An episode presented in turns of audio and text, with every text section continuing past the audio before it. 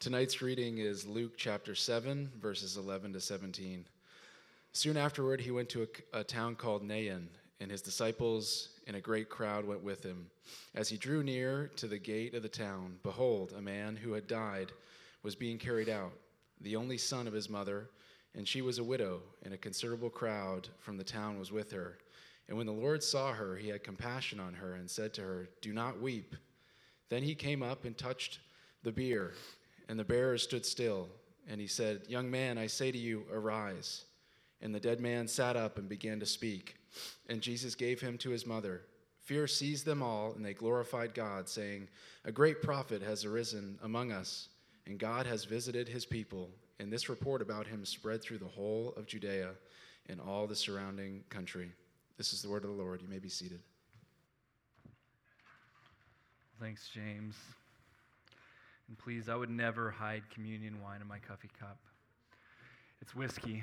Um, so let's just get that out of the way.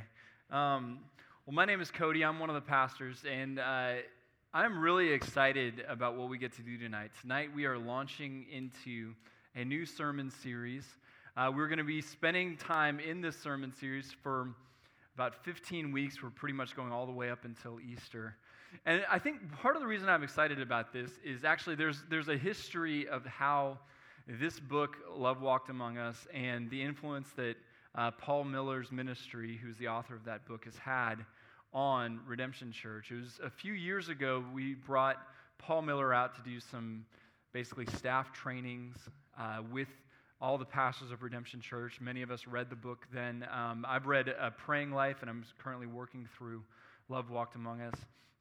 And I think what, what was so exciting about it was just to see the way God was working through that ministry in the hearts of the pastors and the leadership here. And, and that we've really gotten to see what taking a close look at Jesus, what taking a close look at his personhood and, and, the way he interacted has even affected us personally, how it's affected us as pastors, how it's affected us in the way we interact with our family. And because of that, because this has become such, I think, a personal thing for so many of us, we're just excited to share it with you guys. We're excited to bring you guys into what God has been doing in us, for many of us, for, for years through the work and ministry of Paul Miller. Um, and we're not going to be preaching the book, we're going to be preaching the, the stories of Jesus and the gospel stories, uh, but we're going to be using it as a rubric, and I'm really, honestly, just very excited about this. Um, you can tell by how I'm talking about it that I'm very excited about this. Um, what this series is, is quite simply, it, it is a close up, slow motion look at who Jesus is and, and as he is as a person. We're looking at the personhood of Jesus. We're looking at not necessarily the theology surrounding Jesus, although we'll talk about that some. We're going to be asking the question what would Jesus be like to just be with him? What was he like to, to walk alongside? What was he like to share a meal with? What was he like as he interacted with different people? What would he be like in conversation? What are the things that would make him sad? What are the things that would make him happy? What are the things that angered him or frustrated him? What are the kinds of people, and who are the kinds of people that he would spend his time with? How would he spend his time? What did he do in his free time? We're going to be focusing in on that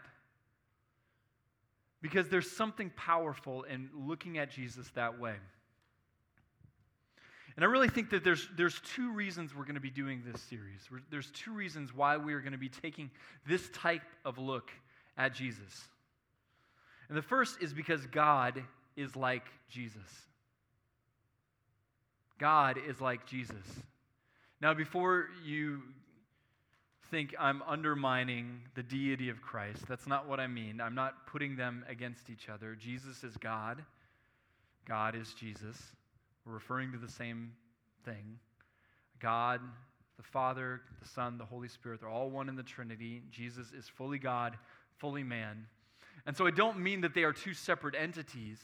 What I mean is that if you want to know what God is like, if you want to know the kind of uh, character, kind of personality that God had when He created the world, when He gave the law to Moses, when He rescued them out of Egypt, when He interacted with David, when He met Elijah in the whirlwind. That same God that did all of those things, if you want to know what that God is like, then we have to look at Jesus. We have to understand who Jesus is, what He was like, and how we interacted in this world, because God is like Jesus. There's a Netflix show I've been watching lately called Comedians in Cars Getting Coffee. And it's quite simply a show about comedians in cars getting coffee. Uh, it's, it's, a show, Jerry Seinfeld does it. He goes and he gets these really cool cars that the, the knowledge about all those cars is completely lost upon me. I don't care. But they get in these cars, they pick up these random comedians, and they go and they get coffee. And I think What's fascinating about this show, the reason why I think it's appealing to so many people, is because these are all people that many of us have seen. Like they do a thing with Will Ferrell, they do a thing with Jim Carrey. Uh, these are all people that we have seen in movies and in, in, in performance type contexts. But because we've only seen them there, we don't really know what they're like. And in this show, you get to see what they're like. You get to see what it's like to have a cup of coffee with Will Ferrell. And with some of these people, it makes them more interesting and more likable. With some of them, it makes them less interesting and less likable. But there is something powerful, and there's a unique perspective that you get on them in that type of context. What we're going to be doing over the next 15 weeks is really looking at Jesus through that type of lens. It's going to be as though we're sitting down and getting a cup of coffee with Jesus we're going to see how he interacts, the kinds of conversations that he has, so that we can know him more and ultimately know what God is like through that. The second reason I think we're doing this series, and the second thing that I'm really excited about in this, is that we are supposed to be like Jesus. It's not just that we get to know what God is like by studying and looking at Jesus. But we get to know what we're supposed to be like. See, the truth is that over time, as we follow Jesus, as we worship Him, as we grow and develop in our life as Christians, we should look and act more and more like Jesus looks and acts. The things that He cares about should become more and more the things that we care about. The things that He uh, is frustrated by should be the things that we're frustrated by, the perspectives that He has on the world the kinds of people he is drawn to, the ways he spends his time. All of those things are things that we should be doing too as we grow in this. And so, as we look at these throughout the next 15 weeks, I think we're going to get a glimpse into not just what God is like, but we're going to get a glimpse into what our lives will be like. And even though at times it's going to be a little hard to understand the beauty of what he's doing, because what he's doing is so counter the way we're naturally wired to act. And ultimately, it is a way that he lives that will lead to his death.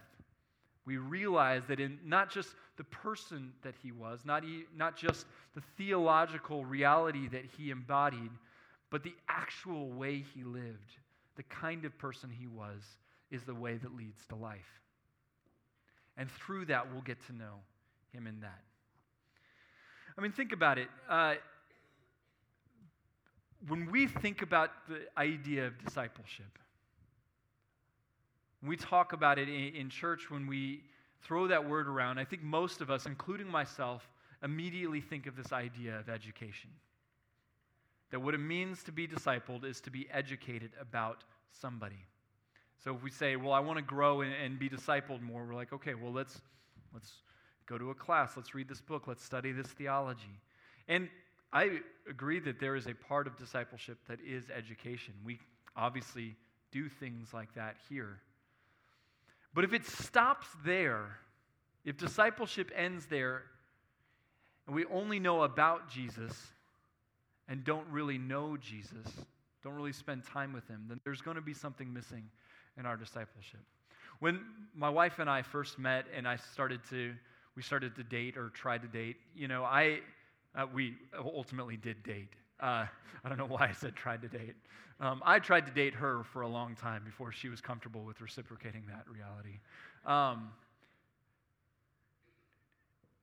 when we were doing that, there was an education part to it. I wanted to know what her family was like. I wanted to know what she was doing in school. I wanted to know her favorite ice cream. I wanted to know all these things about her.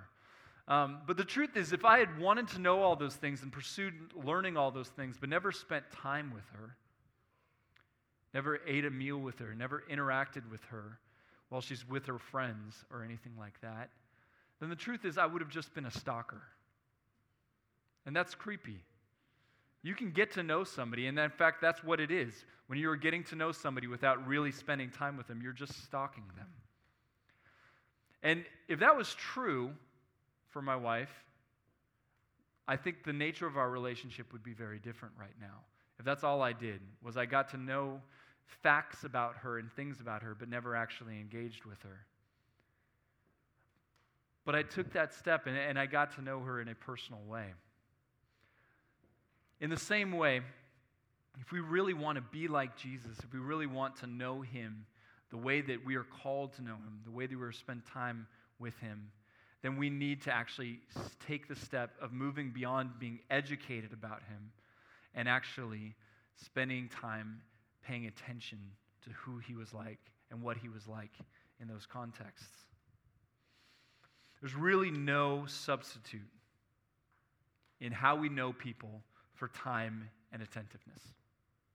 There's no other way of getting around it. If you want to really know somebody, you just have to spend time with them and you have to pay attention.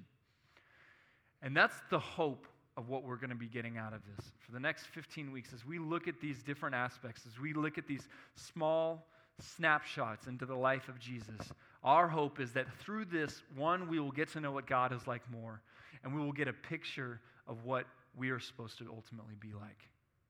Because what the life of a disciple is, is not just to know about God, but to know Him, to follow Him, to emulate Him and act like Him. Just as it says in Ephesians that we are to be imitators of God. And as we do this, and, and one of the things that shouldn't be a big surprise to us, but over the next 15 weeks, the character quality, or the character that most uh, succinctly summarizes who Jesus is, the, the personality trait that we're going to be focusing in on the most, that's just going to be coming to the forefront in all of this, is that Jesus is loving. That through looking at Jesus, we are going to get a glimpse into the nature of what it means to love, of what it looks like to love. Jonathan Leeman uh, wrote this, and I want to share this with you. It's going to come up on the screen. There it is. It says this God is love, says Scripture. It's one of weightiest and most precious truths imaginable for a Christian. God is love like oceans are wet and suns are hot. Love is essential. Love is definitional of God. The one who designed comets and acorns, who sustains our souls and bodies, who knows every one of our days before each comes to be. He is love. Yet slow down. We need to think about what the Bible means here. When it says God is love, it's not saying there's this thing out there called love and that God measures up to it. There's no dictionary definition of love hovering outside the universe, independent of God, so that God answers to it. Rather, God in Himself provides the definition, the reality of what love is. Love is not an abstract concept, but a personal quality of God. And this is what we're going to see. If we want to know what this theoretical idea that God is love means, we get to by looking at Jesus. Jesus is the walking example of what it means that God is love. And further,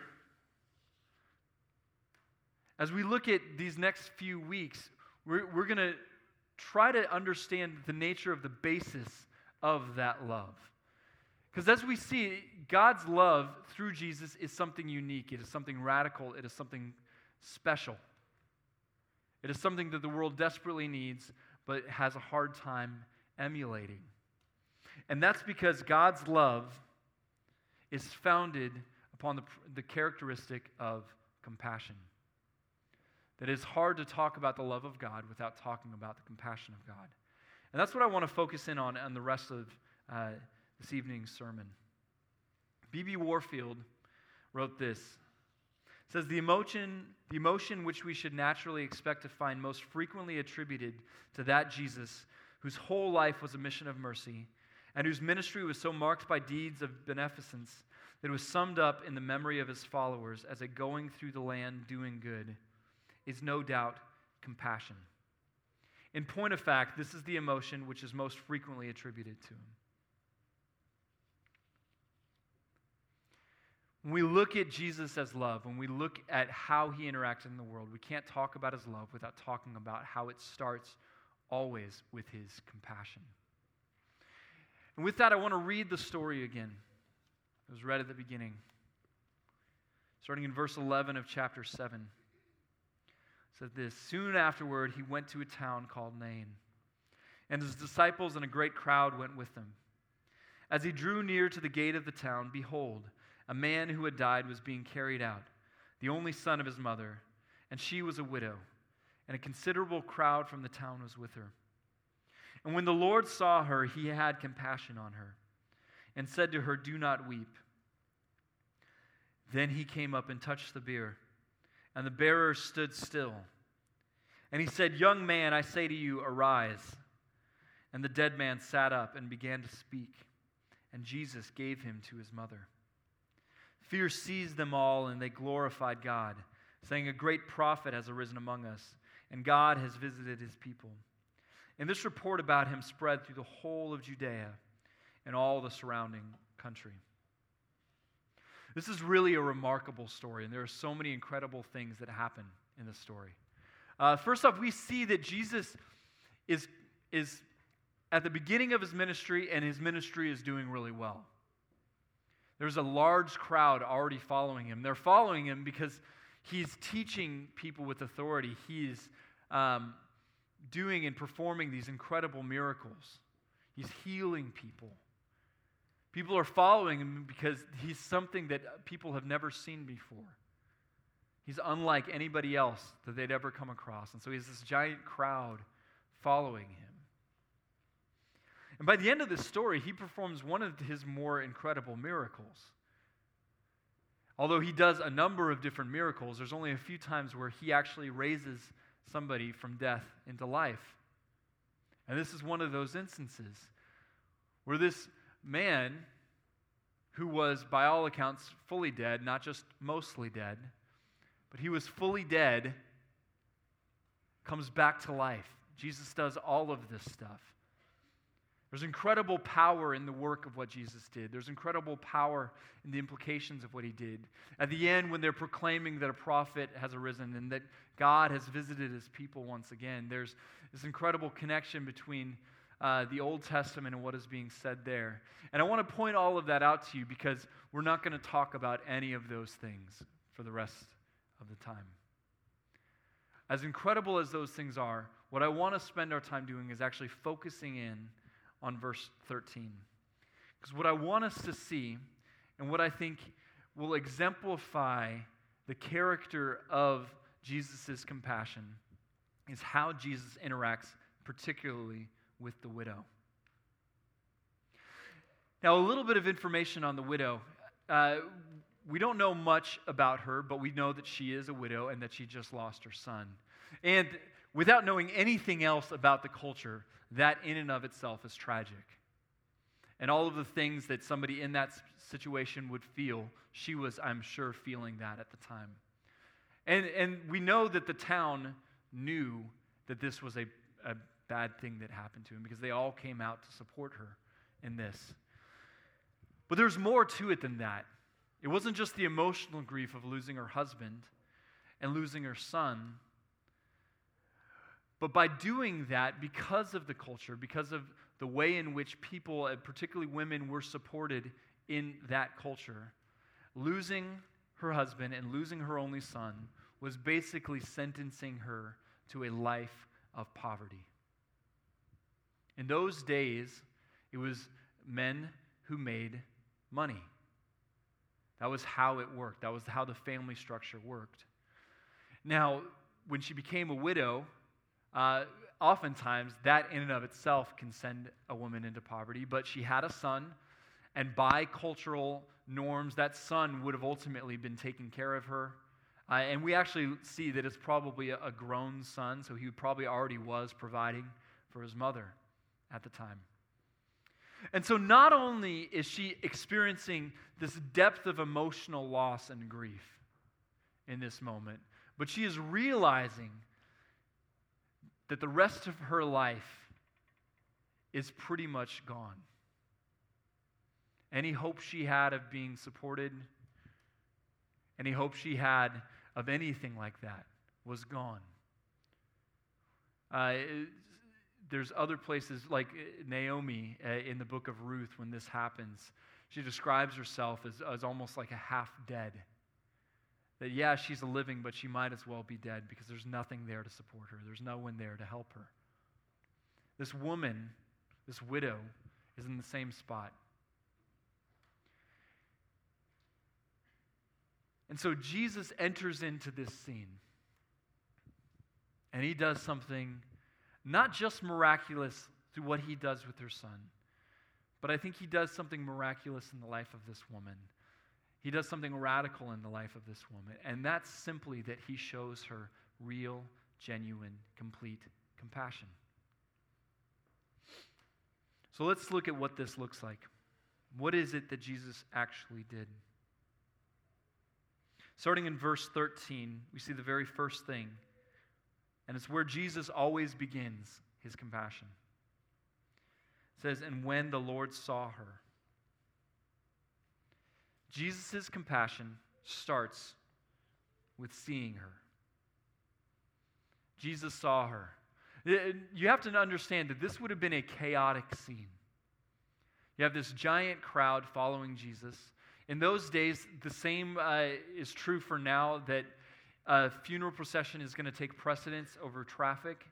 And so this crowd would have come into the city. They would have seen this funeral procession. They would have been kind of pushed to the sides of these very narrow streets. And this procession would have come through. It would have been chaotic. There would have been so many other things that Jesus could have been looking at. He could have been looking at, at the, the dead uh, man being walked along in this wicker basket type thing above the heads of the people. He could have been looking or listening to or being distracted by the mourners, the paid mourners that would have been following this procession, shouting and crying and lamenting. He could have been looking at all of those things. But in all of that crowd and all of the grief, he picks the person who was bearing the deepest grief. He picked the person who, for the rest of her life, would probably be the least likely to be looked at in a scene like that. And he looks at her, he sees her. This isn't the kind of seeing where he just looked and then looked away. He sees her and he understands what she's going through. He has an attentiveness in what he's doing. Jesus sees her.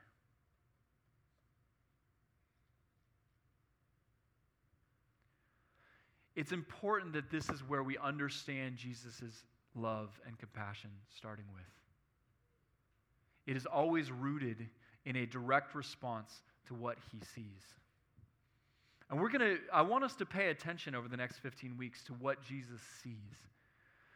He says in Matthew 6 that the eyes are the lamp of the body, that, that, that what we take in through our eyes are really what defines our heart, what defines what we want, what defines how we are formed.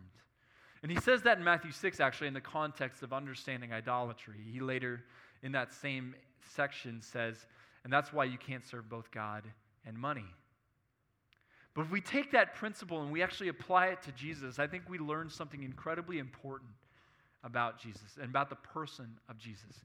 Because Jesus' eyes were filled constantly with the needs and suffering of other people.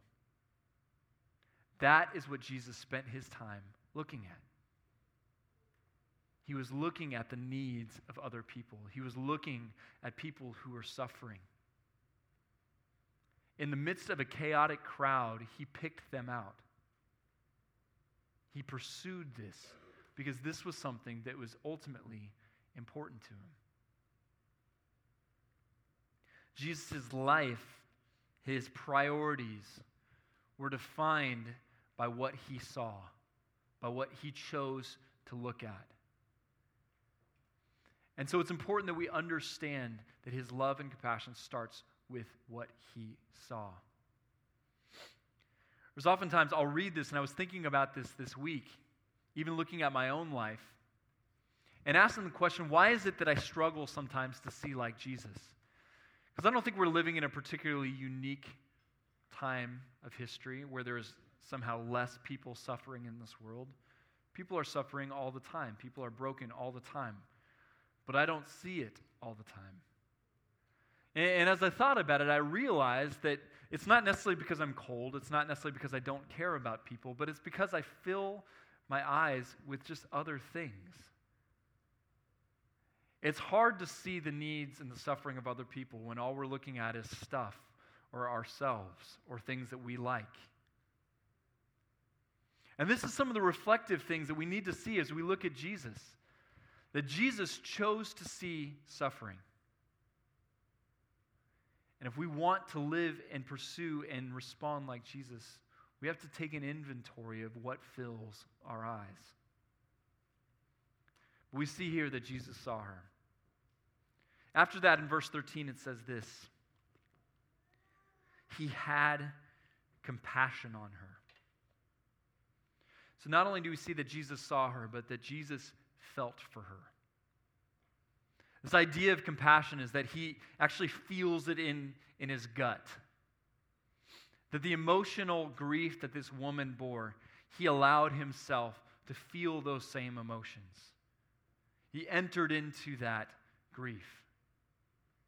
He didn't shy away from it, he didn't ignore it, he didn't put a wall up, he didn't try to distract himself. He let him feel the weight of this woman's sadness.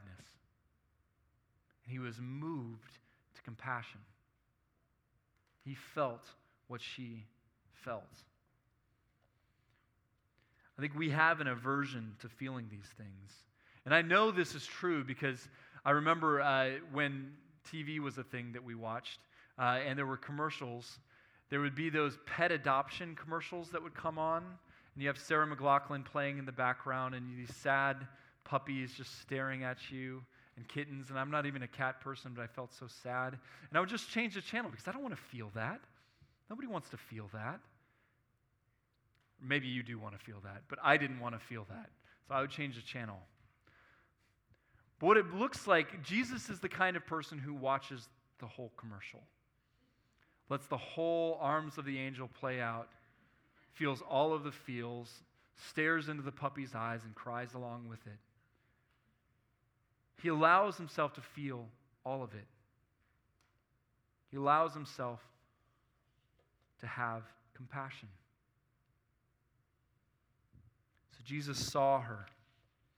Jesus felt for her. And then he takes the next step. At this point in time, there's been no interaction. He has seen her and he has taken the time to process through what this woman is going through. He has allowed himself to feel the very apparent emotions that this woman is feeling. But so far in the story, all we're seeing is something that is passive. What we see next brings him into an active state. Because what he does next is that Jesus spoke to her. It says, and he said to her, Do not weep. He spoke to her he engaged with her. He took something that was distant, he took something that was separate, and he made it personal and close. He spoke with her. You have to think about this because this wasn't just a passing comment. He had to work to say something to this woman. There was a crowd of people surrounding him. He was boxed in on the side. There was mourners, there was townspeople, there was a lot of chaos happening. That means that he had to cut through everybody. He had to work through all of these people to come up to this woman and say what he said to her.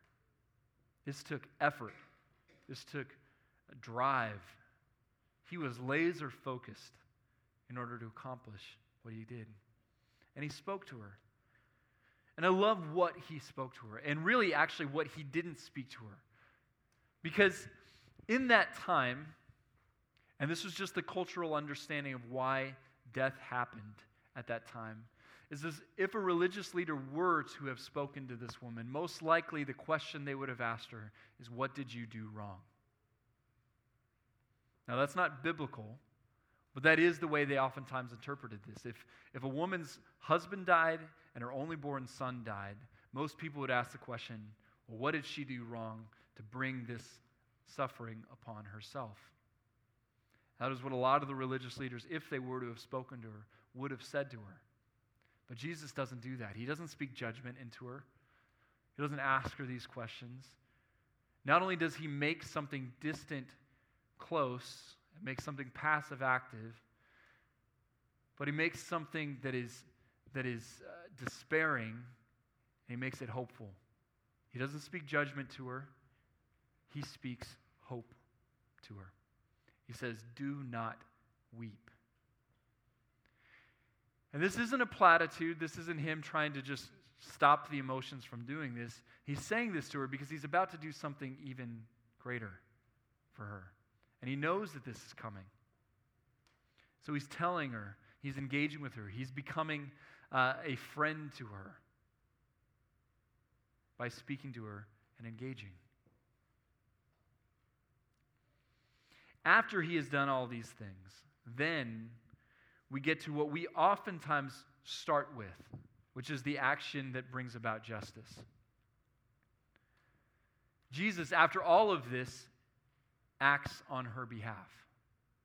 He does ultimately seek justice. And it's very important that he does do this. But it's important that we see that he does this after those other things. This is not where he started, this is where he ended after he saw her, after he had compassion upon her, after he spoke with her and engaged with her. Then, after all of those things, he acted on her behalf. One of the things that I really love about this story is really the story is about Jesus and this woman. Everybody else, including the son that is raised from the dead, whom you think would be the main act and the main part of this story, are really just side notes to what Jesus is doing in the life of this woman. There's other instances in which Jesus raises people from the dead, and in various instances, he'll sometimes say, uh, You know, I showed this to the disciples, but I really don't want you talking about this to anybody else, which I always thought was weird because the news is going to get out that this person that everybody knew died is now walking down to the store to buy something. But in that regards, he actually does care about how this is perceived. In this story, he doesn't care. This isn't about the crowds. He doesn't do this and then just start high fiving the people around him. He doesn't present this person to the crowds. He doesn't care because what he is doing is showing love and compassion to the woman. She is the point of this miracle. And really, I think the deeper miracle that we see is not just the raising of the son, but the restoration of the woman. That's what God is accomplishing in this. The God, through Jesus, is acting on her behalf. He is doing everything he can, having seen her, having been moved by her, having spoken with her. He then takes the full weight of his po- power and capabilities and does everything that he can to restore her. And we know that this, even the act of raising her son, was really something done for her because afterwards, the first thing he does when this guy who is dead gets down and just starts talking, and I would love to know what he was saying. I think that would be really interesting. What do you say after you come back to life? He walks, her, walks him over and he presents him to the mother. This was something that Jesus did from the very beginning, he saw her, he felt for her, he spoke with her, and he acted on her behalf. This is the nature of Jesus' compassion. And so, as we look at this, we begin to see that this is really what it means for us to have compassion. What does it mean for us to interact in this broken world with loving compassion? And the same way that Jesus did with this woman is the same way that we are to do it now. The first thing that we need to do is we need to see. We need to see the people that are around us. Not just look, not just acknowledge that there are people around us, but really actually see them. Uh, I'll sometimes have conversations with uh, different um, either pastors from out of town or other people that I know that don't live in Phoenix, and they'll ask me, "What is something that is unique about the city of Phoenix from a, a um, spiritual problem? What, what is something unique that confronts the spiritual growth and the spiritual depth of the city of Phoenix?" And and the thing that I always respond with is that Phoenix is an incredibly isolated city. Although it's, it's giant, so many people live here, it is an isolated city. Some of it's because of the heat, some of it's because of the way we built our neighborhoods, some of it's all, there's so many different factors. We live in a city where you can wake up in the morning, you can walk to your garage, you can get in your car, you can get on a road that will get on a freeway and avoids all the suffering neighborhoods that you don't want to see. Can go to your job, go in there, only interact with who you want to, get back in your car, go back on the freeways, go back in your neighborhood, pull into your garage, and never once see anybody or interact with anybody. We live in an isolated city. We're not necessarily unique, there's other cities like this, but this is a particular challenge in our context living in Phoenix. That we actually have to work hard to see other people in this city. That that's our, not the natural way the city was meant to work. And not only that, but we are now also living in a culture that isolates us, whether we realize it or not. That the social media, the news, all of the things that we consume are actually algorithmically uh, developed so that if we don't like something, it's not going to show us those things. And I say that to say that even though this seems like this is so basic, that it almost seems too easy to be something that is following Jesus. But as we look at it and we realize that this is going to be so challenging for us, seeing people the way Jesus sees people, seeing our family, seeing our neighbors, seeing the people on the other side of, of the city that we don't know, that we're not like seeing the suffering that people have, seeing the brokenness that exists all around us, takes work. It's going to take effort, it's going to take discipline. Because we are living not just in a peculiar local context, but in a larger cultural context that pushes against this idea of seeing things that makes us uncomfortable.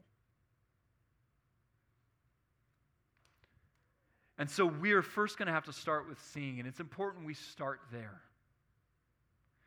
I know we hear these sermons about this idea of compassionate love and doing justice for one another, and we want to just go out and do something. And yes, we should ultimately do something, as we will talk about. But we need to start by just seeing, by taking the time to see. And this could even start at your home. I know I can be guilty of coming home and looking and recognizing that my family is around me, but not ever taking the time to truly see them. That we can live in a house with people and not see anybody. And so I want to challenge us to even just start there. See your roommates, see your family, see your spouse, your children, see your coworkers Take the time to try to understand why they feel the way they feel, why they act the way they act. Recognize them in situations. Take the time to see. Because it's going to take effort. The next thing that we as Christians should do as we respond to this is to allow ourselves to feel. And this, I'm just going to tell you, is going to be really inconvenient. It's going to be really obnoxious and annoying at first. Because there's going to be times when things happen and you don't want to feel sad with somebody. You don't want to feel any of these things with people. But that's what the life of Jesus looks like. He was constantly interrupted by the feelings of other people. And instead of ignoring them, instead of pushing them away, he felt alongside them. The Bible talks about this. That we are to mourn with those who mourn, rejoice with those who rejoice. And it says this, I think, for a very good reason. Emotions, all of these emotions, one of the most dangerous things we can do with emotions is isolate them. Is isolate them. And I'm not just talking about grief and sorrow and sadness, I'm talking about joy and happiness. Those were things that were meant to be shared with other people. Those were meant things that were meant to be experienced in the context of other people with you. That both joy and sadness are meant to be shared. And so, as Christians, as we respond, as we follow in the footsteps of Jesus, we're going to have to prepare ourselves for the discomfort of feeling with people. It's going to mean your life is going to be characterized by constantly feeling other people's emotions. And if you think that sounds exhausting, it is. It is going to be exhausting. But what you'll also find, and, and, and you're going to have to just trust me, I think, initially on this, is that as you do that, what you're going to see is there's deep life found in actually commiserating and having compassion with other people. As you feel alongside people, you'll realize that that is where the beauty of human interaction and relationship is found. So, as we respond to this, with, and as we look at what it means to live with love and compassion, we start by seeing, and then we feel. And then we need to take the awkward and uncomfortable step of speaking and entering into the relationship with the people that are around us that we're seeing and that we're feeling compassion for. And this is a hard one, particularly if you are like me and you are an introvert who does not like to have conversations with people. Now, I know that seems maybe seems a little weird. I spend a lot of time talking to people a lot, but that's because I can control everything about this situation. When I'm in conversation, I have no control, and I freak out, and I don't like it. Um, and it's not you, it's me. So if you've been in an awkward conversation with me, I apologize. Um, it was not your fault, it was my fault. Um, this is most exemplified, by the way, when I try to order something in a drive through. It is one of the most terrifying experiences of my life, and it's probably really, really terrifying for the person I'm trying to order from. I just, I lose it. I think I'm talking to a robot. I don't understand it. If they ask me a question that wasn't exactly what I prepared, I just freeze. It's uncomfortable. I don't like it. Now, there's some people that are really natural at this, and when I say, hey, you're going to have to speak to people who are in the midst of grief and hurting, you're like, that's great. I can do that in my sleep. I'm saying that this is true for me too. That even me, who feels that most of the time I'm spending my time in a conversation that I would prefer to not be having, that's how I describe oftentimes my life. Even me, I am called to speak into those situations. I'm called to take the initiative to talk, to engage with people, to build relationship with people, to enter into this awkwardness that oftentimes happens, particularly when we're speaking to people suffering through grief.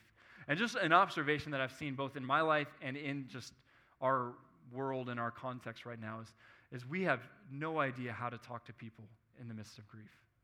We have no idea how to talk to people that are grieving. And I think because of that, because we don't want to say something stupid, we don't want to say something hurtful, or inappropriate, we oftentimes fall back and we just choose not to say anything. But as I look at this, and I've, and I've walked through this with people before, I think one of the worst things we can do is say nothing and ignore the fact that somebody is grieving and hurting. And so, one of the things that I want to challenge you to is to speak, even if you don't necessarily know what you're going to say. Even if you're crossing over cultural boundaries and, and, and backgrounds and you're talking to somebody that you have absolutely nothing in common with, that you have no idea what you're going to talk about, take the first steps and speak. Engage in those conversations. Make something that could be very easily passive and distant personal. Speak into it. And last, and it's important that this is what happens on top of those three other things, is that we are to act. That is when we ultimately look and see okay, I've seen this person, I feel what they're feeling, I've spoken with this person, I've gotten to know this person, I understand why they're hurting, I've been able to speak to them. That's when you ask, okay, well, what do I have that can help? What can I do to help rectify this? Now, there's a good chance you're not going to be able to fix everything. There's a good chance that afterwards, unless you have some superpower to raise people from the dead that we don't know about, that you're not going to be able to do this the same way that Jesus did this. But we have incredible resources within ourselves. And I, am not just talking about finances, I'm talking about uh, the education we have, our family background, the ability to just listen and be with people. There's incredible things that God can use us to do to act and bring about justice and mercy in the midst of a fallen and broken world. And that should always be the end of our compassion. What I love about this and what, I, what we see with Jesus is that it's not just one of these things. You never see Jesus looking around and saying, Oh, look at there's there's a bunch of lepers, and then he just walks away. That's not the story that you read in, in, in the Bible. It's not like, and he's not out there just kind of writing checks and sending them wherever they need to go. Jesus is doing all of it. He sees them, he feels for them, he speaks with them, and he acts on their behalf. And it's important that we, as Christians, as we live this life of compassion, follow suit. Paul Miller writes this He says, Jesus has shown us how to love. Look, feel, and then help. If we help someone but don't take the time to look at that person and feel what he or she is feeling, our love is cold. And if we look and feel but don't do what we can to help, our love is cheap. Love does both. Let me pray. Lord Jesus, as we respond to you, God, as we hear this story, God, I pray that you would give us eyes that can actually see the way you see people. That we can not just um, notice that there are people around us, but you'd give us eyes that actually can see them for where they are, for who they are, for what is, what is um, what they're struggling with, what they're hurting from. Give us eyes that can see that. Lord, give us the ability to feel alongside them. God, the weight of doing that, Lord, is something that we cannot bear. So we ask for your spirit in that, Lord. We ask for your power to sustain us as we enter into the suffering, the mess, and the feelings of the people around us. Lord, I pray that you would give us the courage to speak and to engage. Lord, to take that step to make a distant thing close. Lord, and to be personal with people. And God, ultimately, I pray that you give us the courage to act or to do what we can to restore people. Lord, as you have restored us, Lord, as you have exemplified in how you restored the widow. Lord, I pray that you would be working in our hearts, Lord, working in the life of the church to help us to love as you loved and show compassion as you show compassion. Lord, we pray this in your name. Amen.